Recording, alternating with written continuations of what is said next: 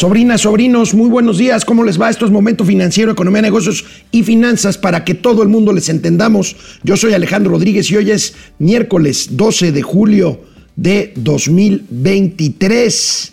Reportan inflación en Estados Unidos hoy, baja más de lo esperado. Ya saben en cuánto anda, 3% la inflación en Estados Unidos. La compararemos con la mexicana y veremos por qué esto influye en un tipo de cambio que vuelve a bajar de 17 pesos por dólar. Ahorita anda más o menos como en 16.80 más o menos. Vamos a ver de qué estamos hablando. Crece consumo en México durante junio gracias al hot sale.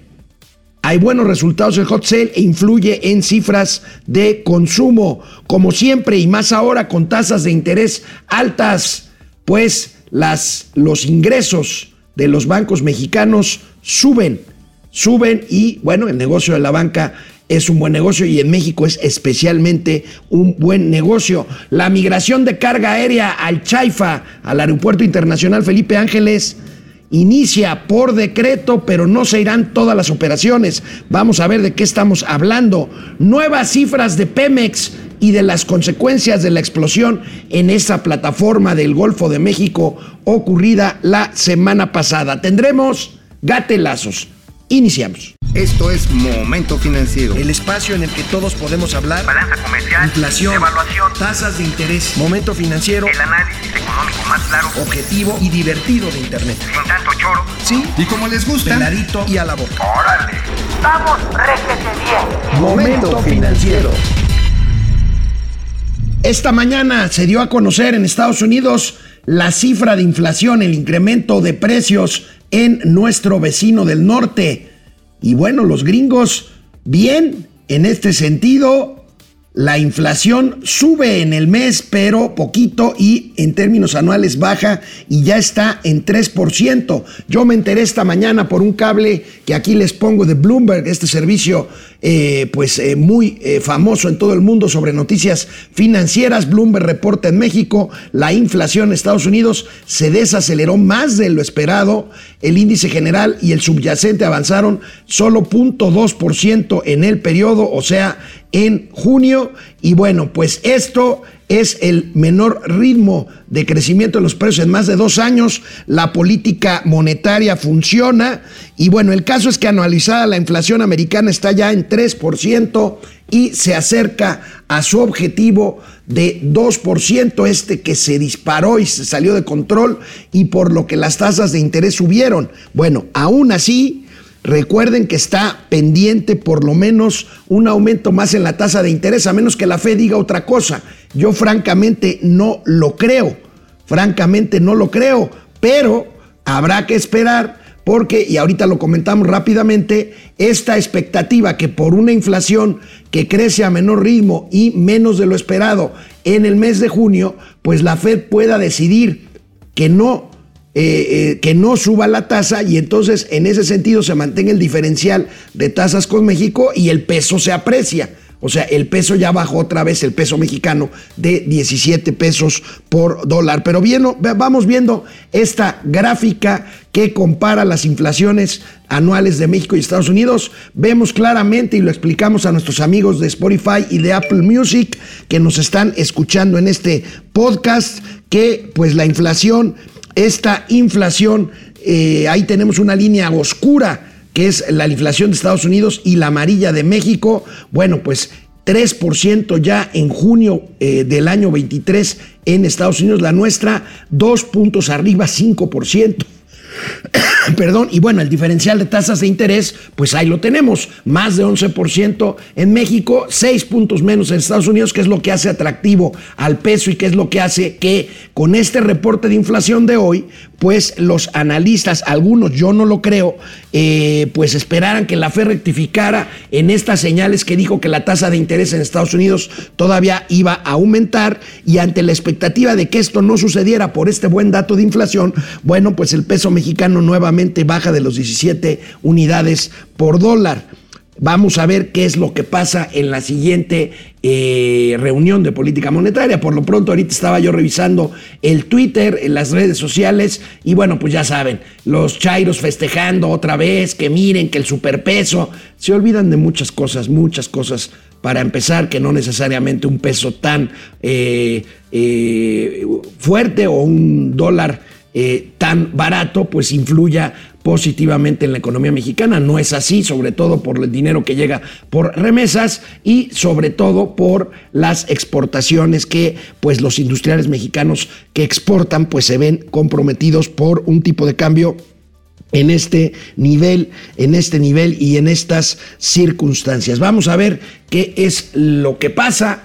Eh, por lo pronto, bueno, los analistas dicen que el peso rebotaría por arriba de 17 o incluso hasta 18 pesos cuando esto se vaya normalizando, pero la pregunta no es el qué, sino el cuándo y el cómo, o sea, en qué nivel de eh, intensidad será este rebote de un tipo de cambio que por ahora está nuevamente por debajo de los 17 pesos por dólar, el superpeso. Pues y bueno, pues nosotros les prometimos que íbamos eh, a, a, ver aquí cuando así se reportara pues los resultados de la famosa hot sale, esta promoción de línea de compra, de venta en línea de eh, diversas firmas eh, de productos y servicios. Bueno, pues fue un éxito tanto que el hot sale impulsa el consumo en el mes de julio de junio, perdón, en el mes de junio el consumo, fíjense, el consumo en México avanza 6.8%, es un crecimiento pues muy importante. Ahí lo tenemos, 6.8% sube nada más en el mes. Estas son cifras, estas son cifras eh, mensuales. Se recupera el consumo, es el mayor crecimiento desde 2020, desde julio de 2020. Y bueno, pues ahí tenemos, amigos, una gráfica en donde se ve pues la caída en el consumo en varios meses del 2022, en junio de 2022, en agosto de 2022, una baja grande en noviembre de 2022 también, y los incrementos en el consumo en el año 2023, 4.5% en enero, 4% en febrero, se desaceleró el consumo en, en, en en marzo, perdón, en enero 4%, en febrero 1.2% se, desacelera, en marzo de este 2023 apenas 0.3%, para recuperarse en 3.4% en abril, caer el consumo en mayo 2,5% y ahora gracias al hot sale subir nuevamente a 6.8%. Por cierto, entre paréntesis, a partir de ayer y hasta el próximo domingo hay una estrategia pues parecida, bueno, es al revés, eh, porque pues Amazon tiene más tiempo. Amazon tiene una estrategia de ayer al domingo que se llama Prime Day, eh, que es también una estrategia de ofertas a través de ventas online, a través de Amazon, esta empresa, que espera estos días vender de ayer al domingo próximo 13 mil millones de dólares. Bueno, es una barbaridad. Esta cifra que les digo de avance del 6.8% en el consumo de México es mensual, pero vamos a revisar las tendencias anualizadas, que son las que marcan las tendencias. Y bueno, la ANTAD también reportó ayer eh, precisamente ventas a tiendas iguales para hacer un comparativo racional de eh, variación anual de ventas. Y pues estamos hablando de este rebote de mayo a junio de 2023 y tenemos una variación nominal, o sea, antes de inflación de 9.3% anualizada en las ventas a tiendas iguales de las tiendas departamentales, la ANTAD, y una, descontando la inflación, crecimiento real de 4% en términos anuales al mes de junio. Y bueno, pues esto, les repito, es resultado de un éxito en la estrategia de ventas en línea de Hot Sale, que fíjense la diferencia, bueno, pues estamos hablando de... Eh, niveles diferentes, no por ser malinchista, simplemente es una realidad. Hablábamos de 13 mil millones de dólares que espera vender en el Prime Day, eh, que son varios días, eh, Amazon, y bueno, Hot reporta una venta de cerca de 30 mil millones de dólares, de pesos, perdón, o sea, estamos hablando de algo así como... Eh, en dólares estamos hablando algo así como 30 mil 3 mil, 1.500 millones de dólares más o menos este, eh, contra estos 13 mil eh, del Prime Day, 1.500 millones de dólares en números redondos de Hot Sale en la edición 2023. Y bueno, pues esta campaña de ventas en línea para este año presentó un incremento anual del 29% en sus ventas para llegar a esta cifra de casi 30 mil millones de eh, pesos, algo así como 1.500 millones de dólares en la edición 2023. Recordemos que después de la pandemia el hábito del consumo no será jamás el mismo, las ventas en línea se robustecen cada vez más. Y bueno, creo que tenemos aquí otro dato, Sub, eh, o ya no, ya, ya acabamos, era justamente esto,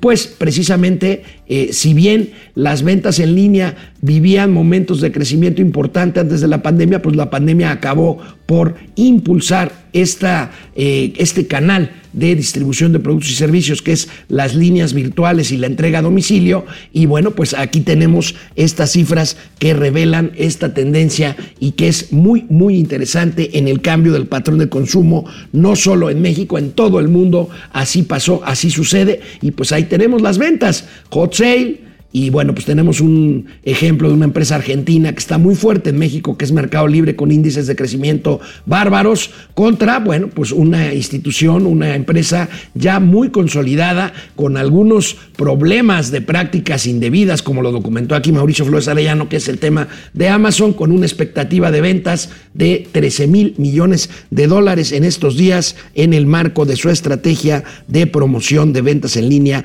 el famoso Prime Day, de los que muchos hablan en estos días y están buscando pues oportunidades, ofertas eh, para poder hacer compras en línea.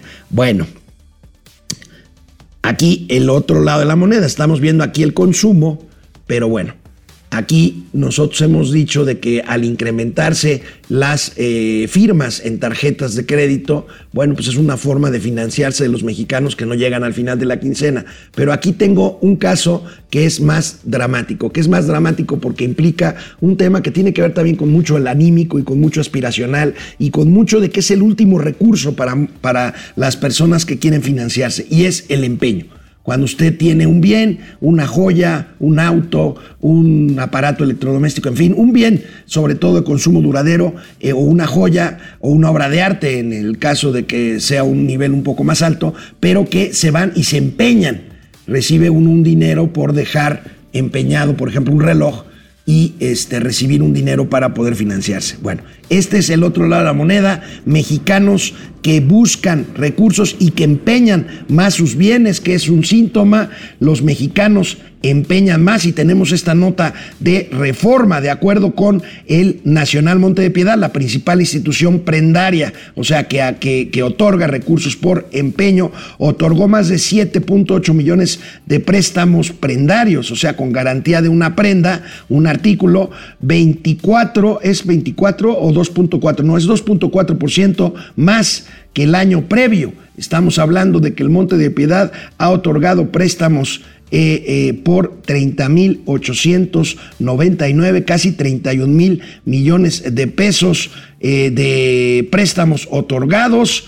Estamos hablando del año pasado, del cierre de 2022. El préstamo promedio del Monte de Piedad sobre empeños es de algo así como 3.962, casi 4.000 pesos por préstamo, dependiendo por supuesto de la prenda que se vaya a empeñar. Bueno, 7 eh, millones 800 mil préstamos eh, prendarios otorgados, ya les dije casi 4 mil pesos el promedio por préstamo y 3 millones 80 mil préstamos subsidiados por el Monte de Piedad y bueno, un millón doscientos mil clientes atendidos. Este es otro segmento de la parte financiera del que se habla poco, pero bueno, ya eh, para muchos el empeñar algo eh, sobre todo pues joyas muy apreciadas por valor sentimental, por valor familiar, pues un último recurso para poder financiarse es el crédito prendario es ir a empeñar a una casa de empeño, la más grande de todas es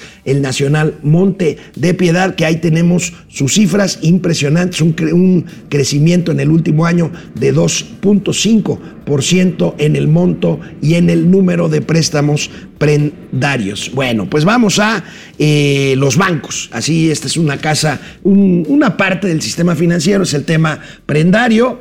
Eh, el otro es el tradicional y el más fuerte de todos, el sistema bancario. Y bueno, pues a los bancos en México les va muy bien por diferentes razones. Porque tienen un mercado amplio, porque tienen márgenes muy importantes en cuanto a la diferencia, el margen entre captar, que es eh, muy barato, y prestar, que pues las tasas de interés hacen que los ingresos se incrementen. Y en México pues la tasa de interés está arriba del 11%, y bueno, esa es la tasa de referencia, porque los bancos pues aplican, según el producto que sea, aplican tasa eh, por... Eh, eh, la garantía o simplemente si no hay la garantía, si es nada más la pura firma, como el caso de los créditos al consumo, pues los créditos suben bastante. Ahorita vamos a eso. Primero vamos al tema general, a la noticia general que es que le sigue yendo muy bien a los bancos. Vamos a ver el último reporte que hacen los bancos a la Comisión Nacional Bancaria y de Valores. Más bien, esta Comisión Nacional Bancaria y de Valores que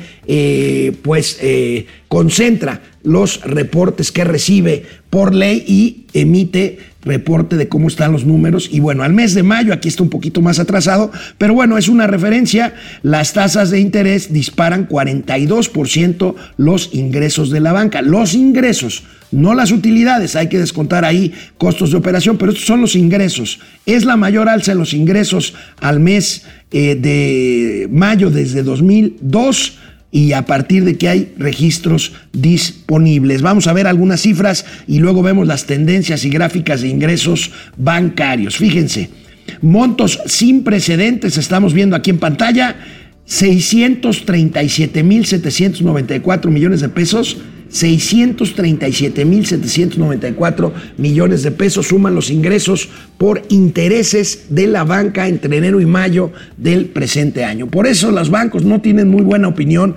entre las personas, pues los vemos con eh, pues los colmillos llenos de sangre, su sombrero este de copa, este su smoking o su frac, en fin, así los caricaturizan. Bueno, 637.794 millones de pesos es su ingreso de enero a mayo y utilidades en los primeros cinco meses del año, ya descontando costos de operación y todas eh, las cosas eh, que se deben descontar después de un ingreso eh, neto es 114 mil millones de pesos las utilidades de los bancos. Insisto, es un buen negocio. Los ingresos están en máximos, en máximos eh, históricos, por lo menos desde que se toma en cuenta estos indicadores. Y bueno, la variación porcentual real anual es de 42%, como les decía, en ingresos no en utilidades, que también son interesantes, pero en ingresos 42% en 2023 en términos anuales. El año pasado la utilidad, más bien, otra vez corrijo, los ingresos de la banca crecieron 20%, este crecimiento se dobló a 40% en el 2023, de 2022 a 2023, veníamos de una pérdida en ingresos de la banca mexicana en 2021 del 23%. Bueno, pues ahí está el negocio de los bancos mexicanos, cuyo negocio principal es ese, intermediar, intermediar, captar dinero de los depositantes y prestar a los ahorradores. Bueno, vamos viendo las tasas de interés. Les repito, la tasa de interés referencial arriba del 11%, pero los bancos aplican una tasa de interés diferencial de acuerdo con el producto. Aquí vemos la tasa anualizada implícita, o sea, el promedio de toda la cartera de la banca. Y ahí tenemos que viene creciendo, que viene creciendo de 10.3% en febrero de 2021 a 12.2% que creció en abril de 2022 y ahorita está en 15.3%. Este es el promedio. Sobrinos, sobrinas, no se me aceleren. Esto puede ir desde el crédito más barato, que es el hipotecario. ¿Por qué el hipotecario? Porque la garantía es la casa o el departamento o el terreno mismo sobre el que se aplicó esa tasa de interés. Ahí, pues las tasas con las tasas bajas llegaron a estar a 8%. Ahorita un crédito hipotecario debe estar 10, 10,5% si encontramos una buena oportunidad. Pero de ahí nos vamos para arriba.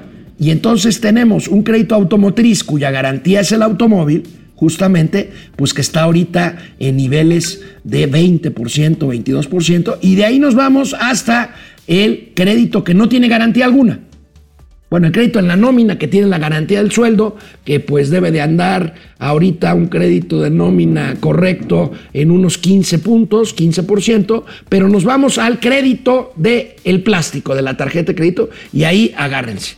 Ahí podemos ver tasas desde 35, 40% hasta 50, 55%, dependiendo del banco y dependiendo de cada plástico. Bueno, volvemos otra vez, por favor, a la gráfica, mi querido Sub. Aquí tenemos 15% el promedio anualizado de crédito total con estas picos, con estos diferenciales que les estoy explicando. Bueno, vamos al tema de los aeropuertos, de la carga. Ahorita me parece que ya llegó por ahí este eh, insolente soquete, pero bueno, ahorita platicaré, ahorita, ahorita platicaré con él. No quedó de otra más que a punta de un decretazo. Se publicó en días pasados, como lo reporté, el decreto por el que las operaciones de carga del Aeropuerto Internacional Ciudad de México se tienen que ir al Chaifa.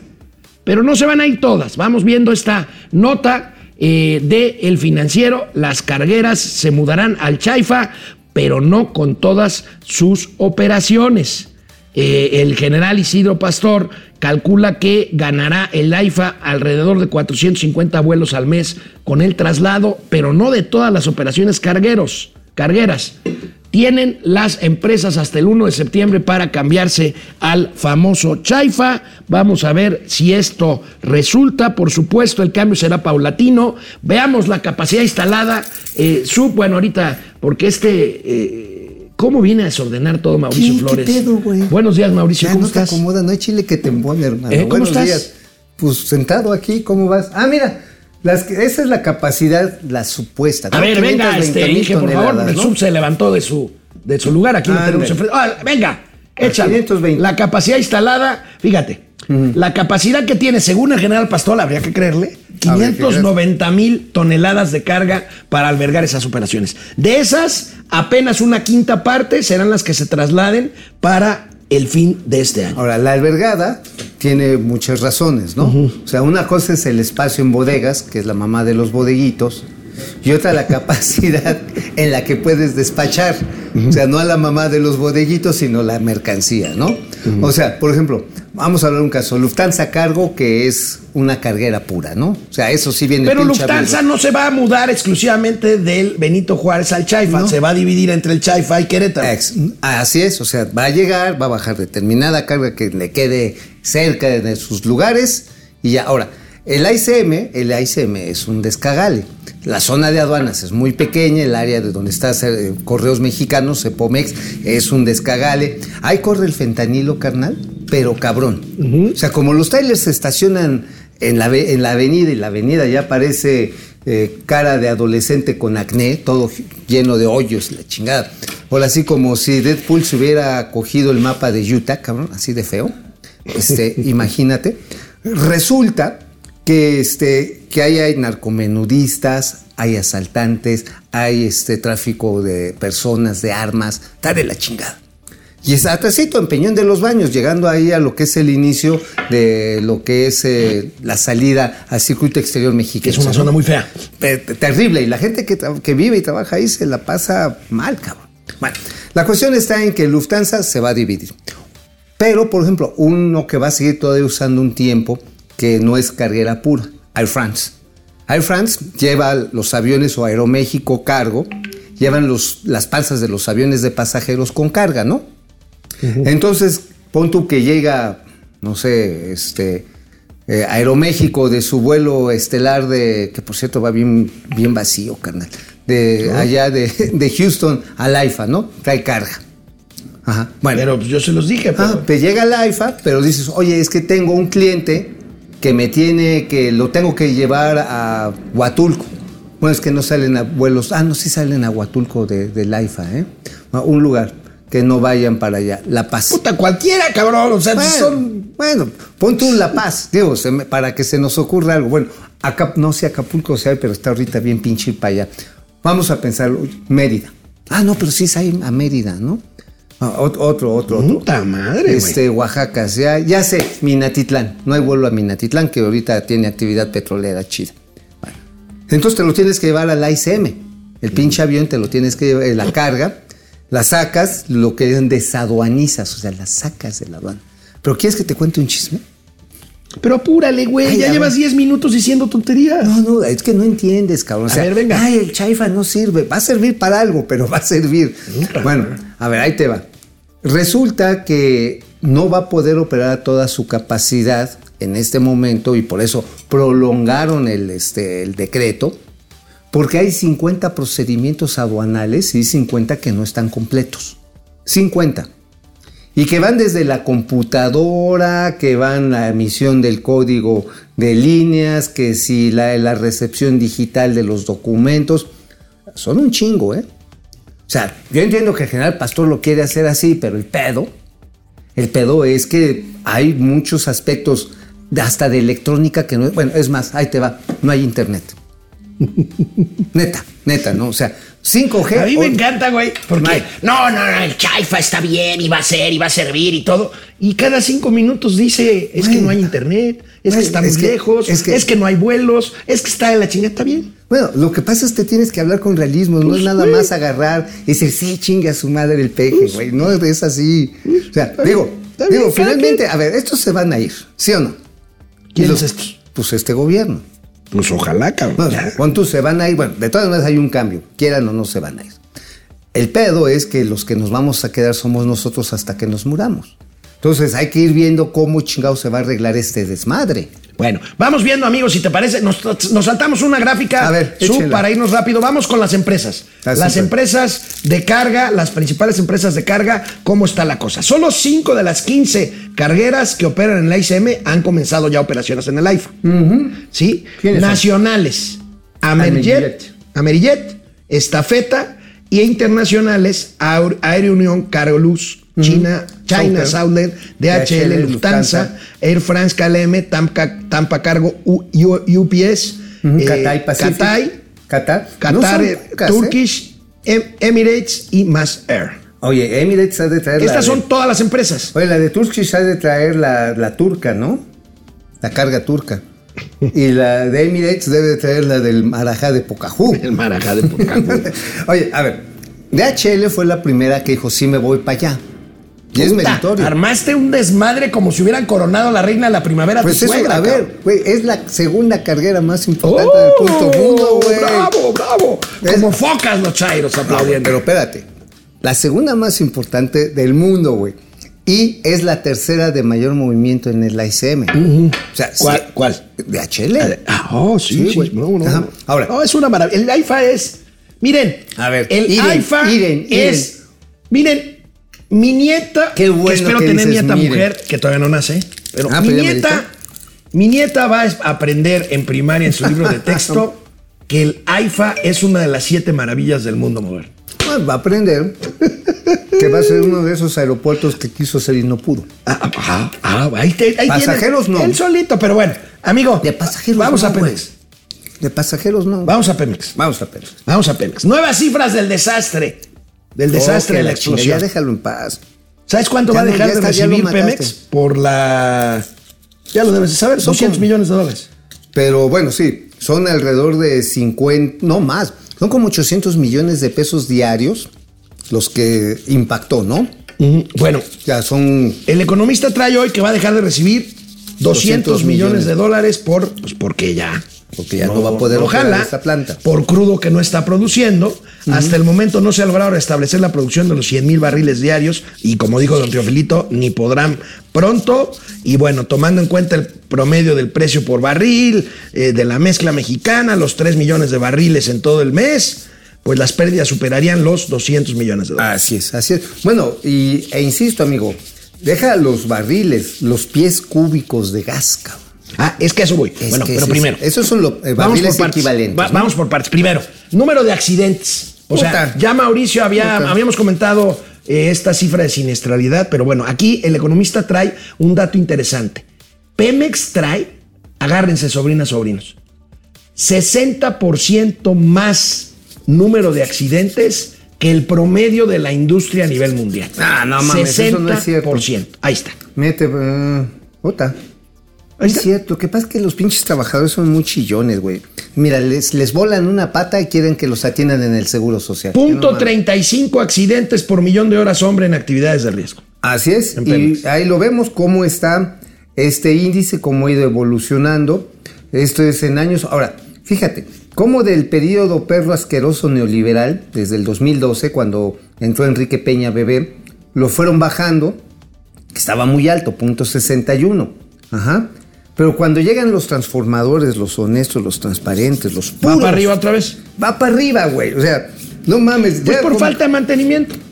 Oye, es que fíjate que una narrativa que, que formó precisamente el grupo López Obradorista de que todo esto se lo estaba cargando la chingada. Realmente no sabíamos lo que era que nos estuviera cargando la chingada. Está bien, eso sí. Bueno, otra Ahora, vez la gráfica. super. Otra vez la gráfica, por favor, porque, Porque es ahí la comparativa tenemos internacional, ¿no? la comparación internacional, 60% superior el índice de accidentes de Pemex al promedio internacional. O sea, quiere decir que, digamos, si hay un accidentado, o sea, un país petrolero en Etiopía. En Etiopía.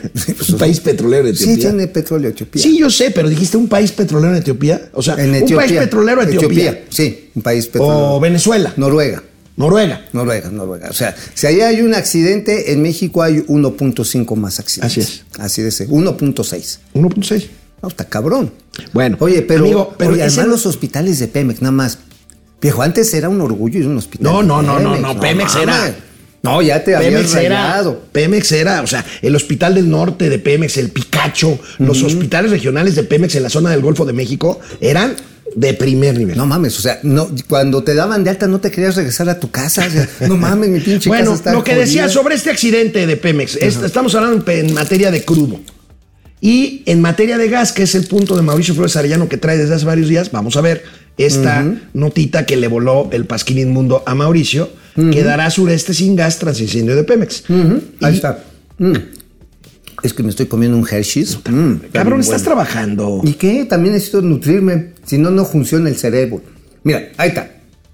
¿Qué pasa con estos 100 mil barriles diarios al día por el incidente o accidente? ¿Por qué dicen incidente? No sé, güey. Realmente fue un, un incendio. Podemos decirle un siniestro. Y esto lo que va a derivar son en alrededor de entre 540 y 700 millones de pies. A ver, vamos a ver, vamos a ver el volumen de la demanda de Ahí está. gas. De gas, ahí está. Ahí está. ¿Cómo está la oferta? ¿Quién ofrece el, el gas? Las, el Pemex y obviamente el suministro también que viene de importación regional. Import- bueno, ni tan regional, ¿eh? Estamos trayendo gas, no mames, güey. Estamos trayendo de, este, de, las, de las Islas Polinesias. No es mamada, estamos trayendo gas de Casa de Juan de la chingada porque el, el ab- el abasto no es suficiente nacional para la- el crecimiento de la demanda. Se le suministra 190 millones de pies cúbicos diarios a la Comisión Federal de Electricidad. La importación suministra básicamente a la industria 240. ¿Y qué hace el, el restante? Eh, ahora sí que un millón, no, de 1.200, 1.800 millones, no, mil- 1.960 millones de pies cúbicos. ¿Qué hace los importadores con ese resto? o se lo vende a Pemex, o se lo vende a la CFE, o se lo vende a las plantas privadas de ciclo combinado. O sea, lo utilizamos básicamente para hacer electricidad. O sea, el gas no solamente Pues en, en el sureste, amigo, va a ser para Entonces, preparar el la pregunta de fondo talla. es, ¿va a haber gas o no va a haber gas? Va a haber pedo. Eso sí va a haber pedo. Bueno, una última hora, una buena noticia, le dan palo al miserable criminal Hugo López Gatel. Ah, ya ve que chingón, quieren, ya ve que el Hugo López Gatel quiere acabar con las normas oficiales mexicanas, las NOMS para tratamiento de enfermedades. 33 NOMS. Bueno, pues han decidido, han decidido en el comité eh, respectivo posponer esta decisión hasta la primera semana de septiembre y se van a llevar a cabo foros con expertos en la materia para escuchar sus puntos de A vista. ver. ¿Y por qué no lo hacen ¿Quién- desde un principio, ¿Quién lo Gatell? pospuso? ¿Quién lo pospuso? Lo- el comité que cabeza el propio subsecretario Hugo López Gatel a presión de la O comunidad sea, médica y de los O empresarios. sea, fue el comité este, de salud, de, sal- de salubridad pública, ¿no? Sí, la Comisión sí. Nacional de Salubridad Pública, ok. Esa es la entidad que encabeza el propio Hugo López Gatell. Pues sí, pero a punta de periodicazos, como Oye, las moscas. Como la- a ver, hasta el CCE, no mames. Hasta Paquito Cervantes, El suavecito. el suavecito, salió a decir, es que este, eso no está bien, Gatel. Este, ¿Qué te parece si tomamos en cuenta el parecer de todo? Bueno, hasta Bueno, el ahorita, CCE, güey. ahorita comentaremos, porque hablando de salud como Dinamarca, ayer les comentaba esto, es, es muy penoso porque, hijo, este, yo realmente estoy este, perturbado, perturbado, co- consternado Consternado, sí, esa por la niña de, que murió en el hospital de Playa del Carmen del IMSS, atorada, prensada en un elevador. Ahorita lo comentamos porque tenemos, Mauricio y yo, información sobre la empresa esta a la que quieren culpar eh, y que tiene parte de la responsabilidad, pero sin duda el IMSS Hay una trama de tiene, corrupción. tiene, y el IMSS tiene responsabilidad. Sí, y ahorita vamos a de comentar. Vamos con eh, sus eh, Comentarios. precisamente comentarios. Órale. Regresamos. Vámonos. Bueno, pues aquí, aquí estamos. Patricia González, gracias. Gracias. Orate Esquizo. O sea, ya no importamos la inflación, o sea, impor- importamos de importar, nunca se importa la inflación. Eh, bueno, se importa. Bueno, sí. Se- se- si quieres verlo altos. Por precios de commodities y eso, pues se importa. Pero bueno, es más bien un tema global. Pero bueno, aquí es tan alta. ¿Por qué aquí es tan alta la inflación? Bueno, hay una razón muy inmediata. Primero, que los productos alimenticios están todavía muy elevados. Uno, un factor estacional, la pinche sequía. Sí le pegó a las cosechas de granos. Pero también redujo, por ejemplo, por la sequía, la productividad de kilos de carne por vaca, porque si no tomas tanta agua, pues las vacas se adelgazan. También hubo, fíjate que es curioso, ¿eh? Las gallinas son muy sensibles. O sea, cuando hace frío no ponen tantos huevos. Y cuando hace calor también. Necesitan estar en un ambiente perfecto para que sean productivas. Y todo eso fue mermando el, el abasto nacional. Pero además hay otro factor, cabrón. El intermediarismo en México es de los más altos del mundo. Bueno, pues ahí está. Ahí José está. Almazán Mendiola, Xochitl realiza denuncia contra el presidente y Por este violencia. sinvergüenza anuncia que va a abrir una investigación en contra de ella. ¿Tenías duda, Pepe? ¿Eso iba a pasar? Oye, pues la van a querer inhabilitar. Pues sí. A ver, Vamos a ver. A ver, estilo Venezuela. Estilo Nicaragua. Ajá, sí. Ah, no, es que la señora violó Ahora, las fíjate, normas. debo decirlo, estilo lo que quiso hacer Fox con el presidente, aunque tuviera razón jurídica por el desafuero. Ah, claro, claro. Ahora, hubiera sido muy fácil. Lo metes al bote, pagan la fianza, sale y no queda de- con desafuero. Felipe Javier Ruiz, ante la inminente crisis fiscal, ¿qué fondos, fideicomisos, instituciones desaparecerán? Pues ya desapareció todo. Ah, bueno, mira, a ver, lo que va a pasar es que no le van a seguir invirtiendo a salud, no le van a seguir invirtiendo A educación. educación. Las pinches escuelas ahorita, cuando regresen los chamacos a las escuelas Ya van a estar cayendo. Pinches pulgueros, cabrón. Los baños, no mames. Marta Espíndola, Alejandro Castro, Chico Temido, Eso. Grupo Empresarial Integral, José Manuel González Ochoa. ¿Cómo Dice están? que somos el Bing y el Google. Bing y Google. Órale. Es que no es Google, es así dice este naco. Google. Google, Google. Este, Araceli Soria, el país cayéndose a pedazos y el presidente peleando con Xochitl, pues sí. Oye, ¿qué, qué manera de querer distraer. Pero no les preocupa, ¿eh? No, no, por supuesto. Y a los chairos tampoco. No, Luis Alberto Castro. Fíjate que hay un pendejazo que se ¿Quién, hace llamar- Ibarra? Ah, no, no, este, este es como un Epigmenio Ibarra región 4, Templar 3.0, y manda imágenes hechizas. para empezar, que pongan sus nombres reales. Si no son Claro, bots, ver, cabrón, no les Templar, hagas caso. Templar 3.0, no, porque es un jefe chairo, tiene cerca de 3.000 seguidores. Que pongan su nombre, tengan.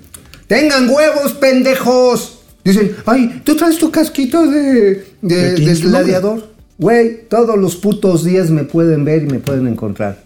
Ok, Vivi Niebla, Sergio. Salazar Estrada. Saludos al mejor equipo financiero de Querétaro. Muchas gracias. Araceli Soria. Oye, sí me Pupi pasé. Noriega. Pupi, precioso. Tío Mau, nunca cambies. Eres genuino y acá amamos las groserías. Eso. Puta. Chingón. Tío Oye, Alex, es un deleite una- aprender de usted. Una Fíjate, disculpa, güey. una disculpa a Janet y a su mamacita Pupi, que nos ha sí. pedido que nos contengamos. Pupi, ¿por qué le hablas de tú a Mau y a mí de usted? Tenemos la misma edad. No, pero es que tú te ves más abuelito. Cruz Omar Gutiérrez desde San Miguel de Allende. Todo mundo Freddy que- Zacarías, María, María Rogers. Jóvenes, es negocio comprar dólares hoy en día. No se metan a especular. No, se los va a cargar Si no le saben, no se metan. Santiago Mira, ¿Sabes Arzate. en dónde es? Y digo, es un mal consejo. Si se meten en los mercados overnight van a ganar porcentuales pequeños pero muy constantes. O sea, Pero explícales qué es un mercado. eh, son las operaciones que se hacen en portales de divisas, hay algunos muy serios, este, en los cuales entras y cotizas entre las 10 de la noche, compras, vendes hasta 4 o 5 de la mañana y ganas diferenciales de centavos de dólar. Pero es continuo, porque siempre hay una variación a la baja en, en estos mercados a través de la noche por la diferencia de continentes. Estás José. haciendo cotizaciones, comparaciones, compra-venta con Asia. Pero hay, que, pero hay que meterse. No, no, no. Pero a ver, no le. Hay no que le- desvelarse.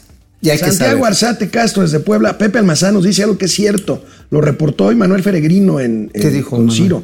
La Fiscalía de Quintana Roo está reteniendo el cuerpo de la niña para obligar a sus padres a que no den ya más declaraciones a los medios de ¿Qué comunicación. hijos de su puta madre? Mara, no seas mamona. Oye, ¿te acuerdas que llegó este nuevo fiscal? Sí. Ajá, que está relacionado con el Está en Puebla. Ajá, el que estaba en Puebla. Yo le tenía todavía la, eh, la esperanza de que no fuera a hacer chingaderas. Pero con esto dices, no mames. Santiago Arzate Castro, León Cabrera, El Coyotazo, Lili Fregoso. A mí sí me gustan los ejemplos del tío Mau. Ya su vulgaridad es su problema. Ah, sí, claro. ¿Está bien? Ajá. Oscar Márquez, Luis Alberto Castro, Danger Villago MX. Como diría Rosario Castellanos, cada quien hace de un culo su papá. Juaco Núñez. Feo accidente ocurrido con la pequeña en el hospital donde quedó la, donde quedó la mentira de López de tener un sistema como Dinamarca. Miren, amigos, a ver, perdón que me ponga, no, no de ejemplo, pero les digo lo que sé. Yo fui servidor público casi 40 años. Cuando uno contrata un servicio externo, Claro. no quiere decir que le trasladas la responsabilidad a la empresa que contratas. Tú tienes como servidor público la responsabilidad de ese servicio aunque no lo hagas tú directamente. Esto estos infelices no lo entienden. Y escupen para arriba cuando dicen la culpa de la muerte de la niña es de la empresa que da mantenimiento al elevador. Pues sí, Sí. pero también de los funcionarios que son responsables. Miren, les pongo un ejemplo. A ver. Es como si yo hago un documento como funcionario público, la riego, Ajá. Pagas un dinero que no se debe la pagar. riego y ese documento está mal. Ajá. Y yo me volteo y le echo la culpa a la secretaria que escaneó ese documento para enviarlo, porque no se dio cuenta del error que traía cuando lo escaneó. Carajo, asuman su responsabilidad. ¿sabes qué? Le la Para eso querían el poder. O le echa la culpa a la escaneadora. Bueno, A los- tienes, tienes información de la empresa contratista del elevador en el IMSS. A ver, Semotrip, ¿no? Que es esta empresa que, que traía el contrato hasta hace mes y medio. ¿Por qué Bueno, desde 2019 lo trae. Ah, pero- es una empresa constituida en 2018. Ajá. Qué casualidad. Qué casualidad que trabaja ¿Cómo se llama? Se- Semotrip. Ahora, estamos investigando porque Mauricio tiene elementos para Asegurar. asegurar que ese contrato se cambió a otra empresa hace un mes. hace un mes.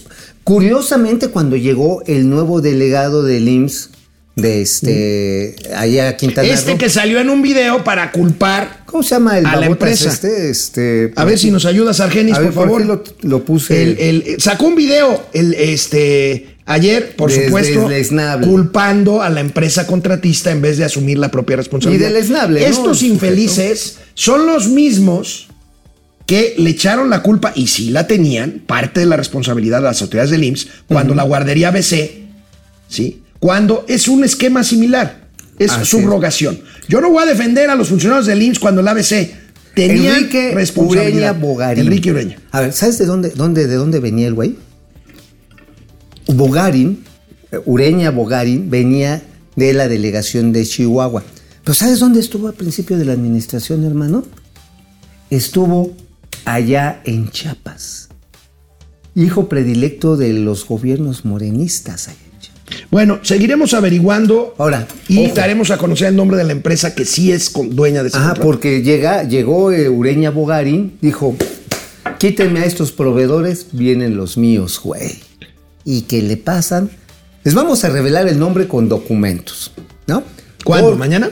Yo espero que mañana. Porque si esto, además de la horrenda tragedia, hay lana de por medio. Vamos con las calumnias de Mauricio Vámonos. Flores Arellano. Este infeliz centra- Perro sentado neoliberal. a mi diestra. Mauricio Flores, como siempre que anticipa una columna, pues resulta una decepción. Ayer Oh, presumió que iba a publicar hoy en Eje Central no sé qué madres. Y bueno, pues una columna Chale. promedio. Promedio No, ahí. seas mamón, tipo- seas mamón, güey. A ver, ¿a qué nivel la ponemos, este? Eh, Está de Tipo- 9, está de 9 en la escala de No, 10. pero está a ver, mal. un ejemplo, tipo molécula, una columna tipo molécula. Ah. ¿De qué escribiste hoy en el Eje Molécula, Central? me amigo? vas a dar una repasada, hermano.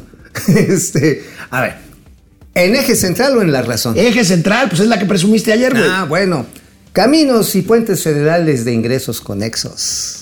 Próximas. Capufe, la empresa estatal o paraestatal, Paraestatal. que administra una gran mayoría de las autopistas de cuota en este país. Eh, más o menos son como 32 mil, 38 mil, no, 36 mil kilómetros, para ser exactos. Bueno, bueno, pues resulta que va a ser la próxima estrella en el uniforme de mi general Chencho Millonetas. Ah, ¿el general Sandoval? A huevo, ¿El del aeropuerto? No, ¿El de los vuelos? No, el de, el de El este, los viajes y el departamento. Sí, sí, sí, sí, se va a Sedena.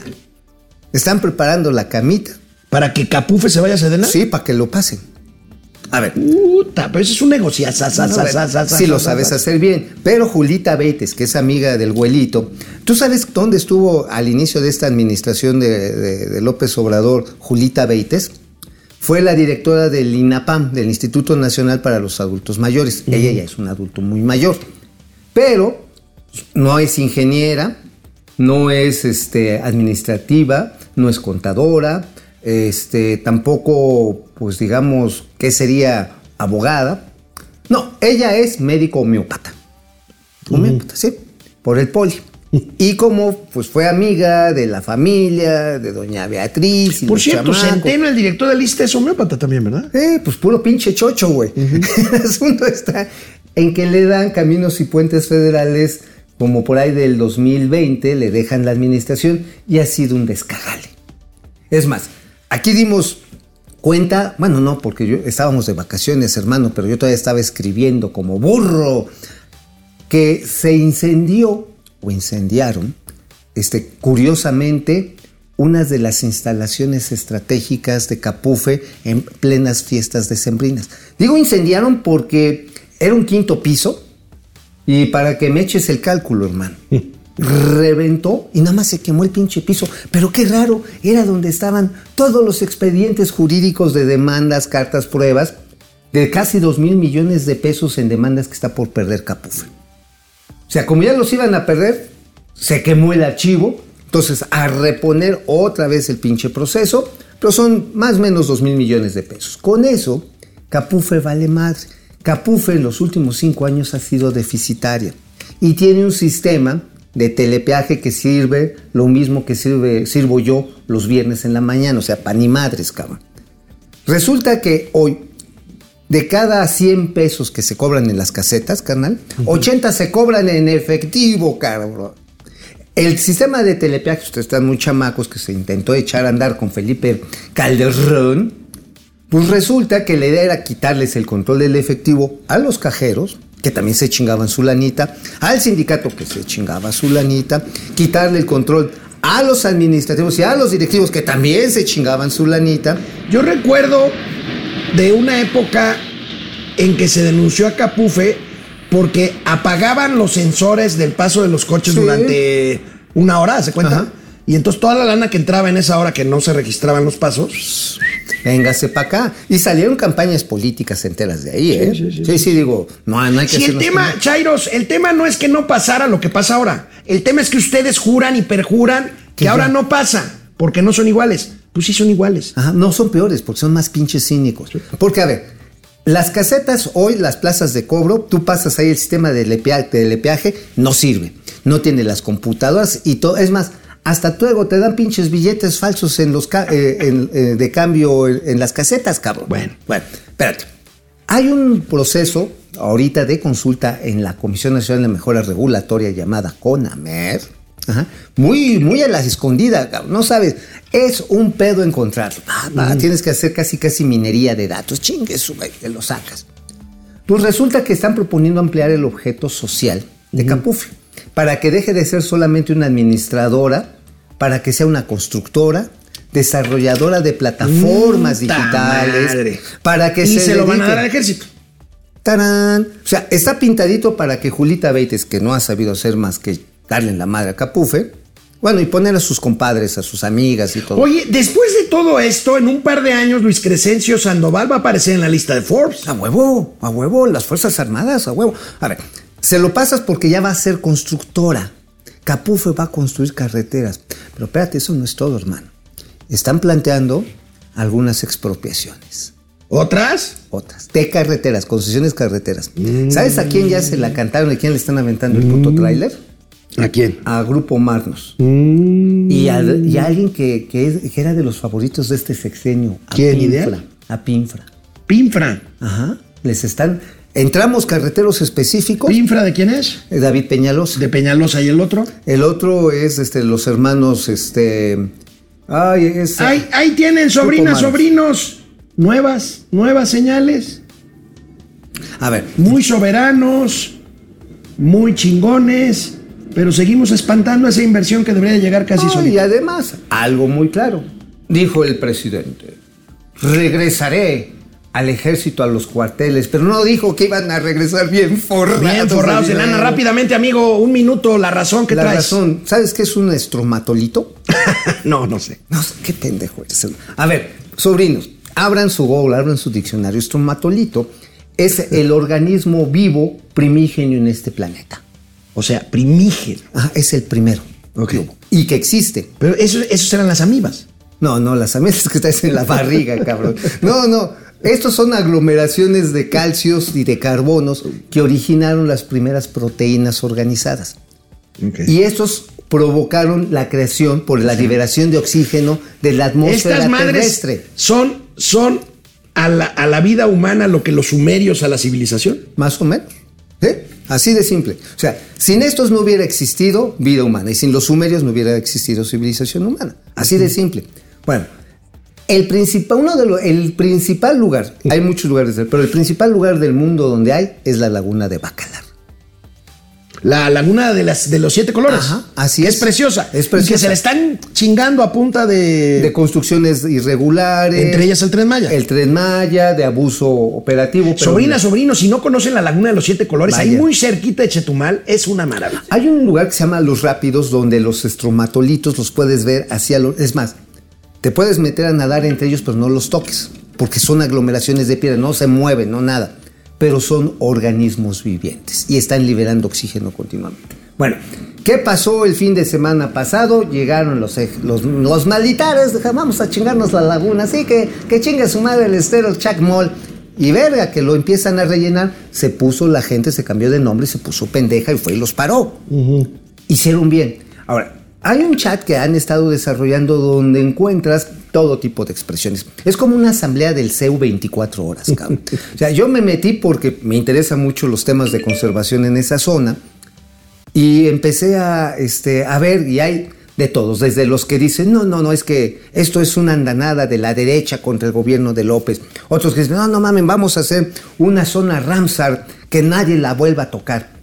Hay quienes, y creo que son los más sensatos en medio de este desmadre, algunos científicos, algunos empresarios, gente de la sociedad civil, dicen, oigan, oigan, no mamen, tenemos que aprender a ver cómo hacemos que el crecimiento y el desarrollo económico no le den la madre a nuestro entorno. Yo simpatizo más con esas posturas, ¿no? Ni las ni las chairosas ni las izquierdosas. Bueno. Bueno, a ver, van a celebrar el 15 y ese va a ser bien interesante. El 15 de, este mes, el sábado, el Día Internacional del Estromatolito. ¿Y ¿Sabes qué? Ya lo tomó Greenpeace, ya lo tomó este, National Geographic. Ya todo el mundo está viendo qué chingados están haciendo con el puto tren Maya. El mundo ya volvió a ver lo que es una obra que está mal planeada, mal consensuada y que está tratándose de hacerse. Es más, déjame decirte, el parón de tacos que le están dando estos ciudadanos de Chetumal y de Bacalar al tren Maya es más importante que el, Que el de los ambientalistas que el de los en- en ambientalistas de del Tren. Ah, mira. Es más importante. Porque Bueno, estos, ojalá. es más, ¿y sabes quién los ayudó? ¿Quién? Mara Lezama, güey. Pero no crees porque sea ambientalista, Pero güey. Mara Lezama es. Sí, no, pero es así, güey. Pero a ver, ¿dónde están sus electores? ¿Dónde está su base electoral? En el sur del, del estado. Exacto. Entonces, le hablaron a Mari mientras estaba acompañando al abuelito a ver el primer carro del tren Maya. Estaba operando para decirle, capitán, no sea pendejo, no, des- no asolve la pinche laguna. Ya vamos a cumplir una- un año, una hora de programa. Vamos Ya, con sus comentarios y regresamos con Gatelazo. Sí, sí, porque ya. Nada más da- dale el nombre a, a David, a Davo. Sí. ¿En cuánto estamos? Ok, perfecto, gracias. Vámonos.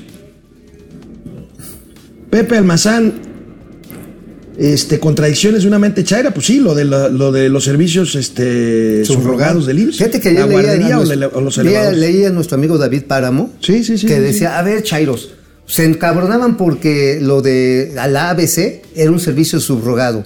Y ahora en el IMSS no, lo, no, no se quejan de eso. Pues no. Bueno, Carlos Hernández, Orate Esquizo, Carlos González, ¿cómo está? ¿Cuánto valía el departamento de Luis Crescencio Sandoval? ¿Te acuerdas? 8 millones, ¿no? No más. No, no mames, era, eran No, pero- 30 ya co- comple- completito eran 32 millones 32 de baros. millones de Pero dijo, no, no, me lo vendieron en 8. Andrés Aguilar, Arturo Malagón, Ah, que lo compré en obra negra. Rick MR, Genaro Eric, Greg SP, fue Felipe Calderón, pues nada más les falta eso. Calimán contra el Santo. Bueno, no me lo van a creer, pero un chairo tuitero, cuando puse esto de la subrogación, me sacó al tema Calderón, güey. A huevo, Calderón es el mal de todos estos, de todo el país, cabrón. Oye, Bueno. pinche Calderón, no mames, se fue hace 12 años del gobierno y sigue haciendo sus chingaderas. Samuel Pérez dice, si estuviera en 30 el peso, ¿estaría bien? Está en 16.90. Está mal según los derechangos. Samuel, chingate un par de billetes de dólar con salsita ranchera Ajá. y tortillas. Pues y sí, luego hablamos. Oye, y pero- Dalia Mendoza. Oye, pero además, díselo eso a la gente que está recibiendo sus remesas y que le cuesta hoy más caro el pan y el huevo. Y Dalia Mendoza. José Hernández dice. ¿qué opinan de la aplicación de, Fina- de Finamex? No la conozco, ¿tú la No, no conoces? tengo. Vamos ¿Qué a ver. es? Eh, Vamos a entrar la Es una app. Greg SP, saludos a los creadores de las finanzas, Javier Salinas, Jorge Yopiva, Genaro Eric. Vámonos con Gatelazos. Vámonos. Oye, Davo. Este, vamos a entrevistar a Francisco Madrid. Ajá. Si no tiene su WhatsApp, pásamelo. Sí, aquí lo tengo. Bueno, vámonos, este. Davo.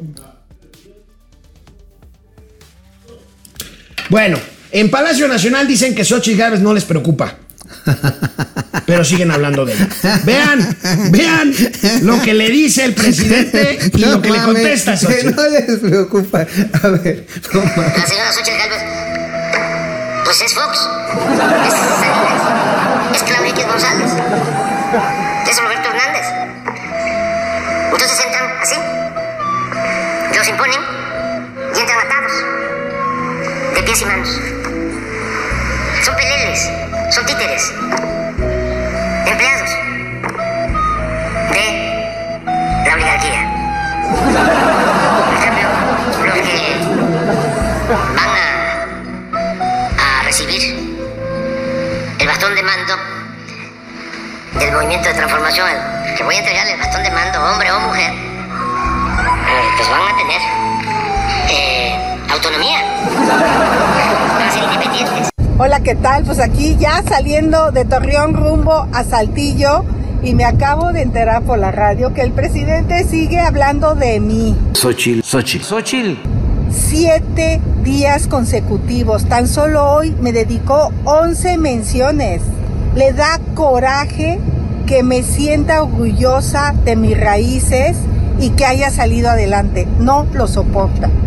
Lo que le debería de dar coraje es lo que pasó este fin de semana. Un periodista más asesinado en Nayarit. Un incendio en la plataforma de Cantarel que le costó la vida a dos trabajadores y que por cierto nos va a dejar sin poder sacar petróleo las próximas semanas. Pero lo más grave, Chilpancingo está en llamas, enfrentamientos, bloqueos carreteros, retención de autoridades. Señor presidente, déjese de dimes y diretes. Se le está acabando el tiempo y no le va a poder cumplir a los mexicanos. Ya póngase a trabajar.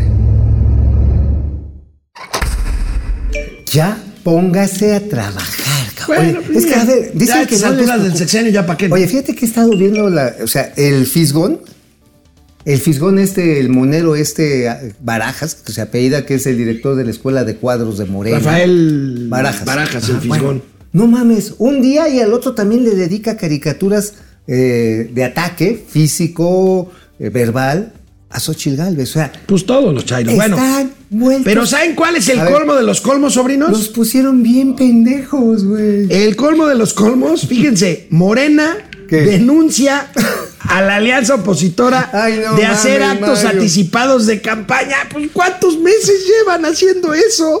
Bueno, es que Xochitl nos está viendo bien feo. bueno, pues el presidente Tarek. López Obrador entonces después de eso dice, bajen los anuncios para que no digan los derechosos que estamos haciendo este ilegalidades. Que estamos Y- violando la ley. Y bueno, pues ante la instrucción del abuelito, pues se obedece. Incluso José Ramiro López Obrador, A el ver, hermano del, a ver. el hermano, uno de los hermanos ¿Lo incómodos. bajó? A ver. Aquí, mira. A ver, bien, a ver, Ramiro.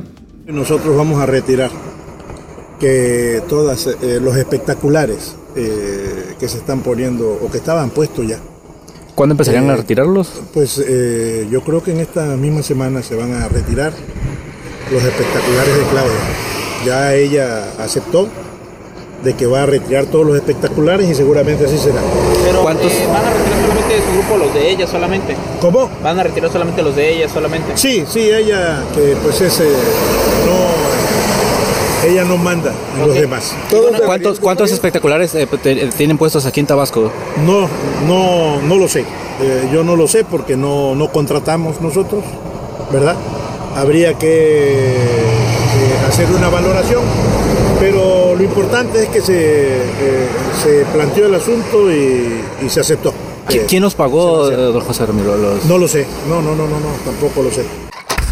Pues ahí están, las, ahí están las maromas. A ver, a ver. Los puso, los puso el Los espíritu, pusió. los puso el espíritu, el espíritu santo, güey. El Espíritu el Santo. espíritu santo los Bueno, pusió. el próximo gatelazo lo guardamos güey. pa' mañana, Oye, pero este, era- era- eran los, eran los este, espectaculares de quién, del vampiro enamorado, o de Claudia, o del goldito. De Claudia nomás, este es nada más, eh, porque este es José Ah, Ramiro. claro. Acuérdate que Pío apoya al carnal Marcelo. carnal Marcelo, claro. Entonces vamos a ver si el Pío re- retira a los de Marcelo. No, no, pendejo Marcelo. Bueno, a ver si viendo este video AMLO deja de mentir. A ver. O por lo menos deja de jugar bromas, porque si no le va a pasar lo que a este pobre y a esta pobre pareja de que querían casarse y por andar pasándose de listo, A ver, ¿qué les hicieron? pues se la pellizcaron. Bueno, sí.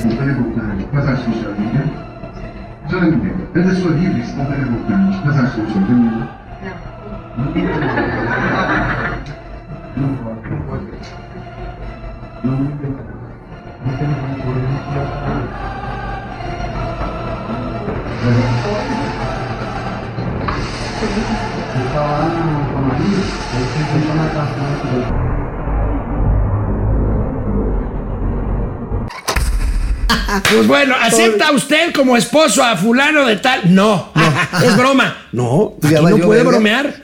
Búsquense otra fecha. fecha, se van a la chingada. Y el pobre novio, no Bueno. mames, no mames. Imagínate, se quedaron con los invitados, con el agape, con los chupirules, Bueno, con el adorno y la vámonos renta ya. del Gatelazo de Argenis, nuestro querido Oye, coproductor. ¿Vas a querer el bastón de mando? No, hombre, Argenis García se equivocó ayer que posteó en Momento Financiero el peso mexicano y puso el pedo mexicano cotiza en 16.88, cifra récord. Qué barato está Mauricio Flores, ¿verdad? Oye, no, no, el, el, pedo mexicano. El pedo mexicano eh, sale bien, o sea, imagínate, agarras y chupas gratis cuando gustes. Nos vemos mañana, sobrinas, sobrinos. Ahí te ve el bastón de mando.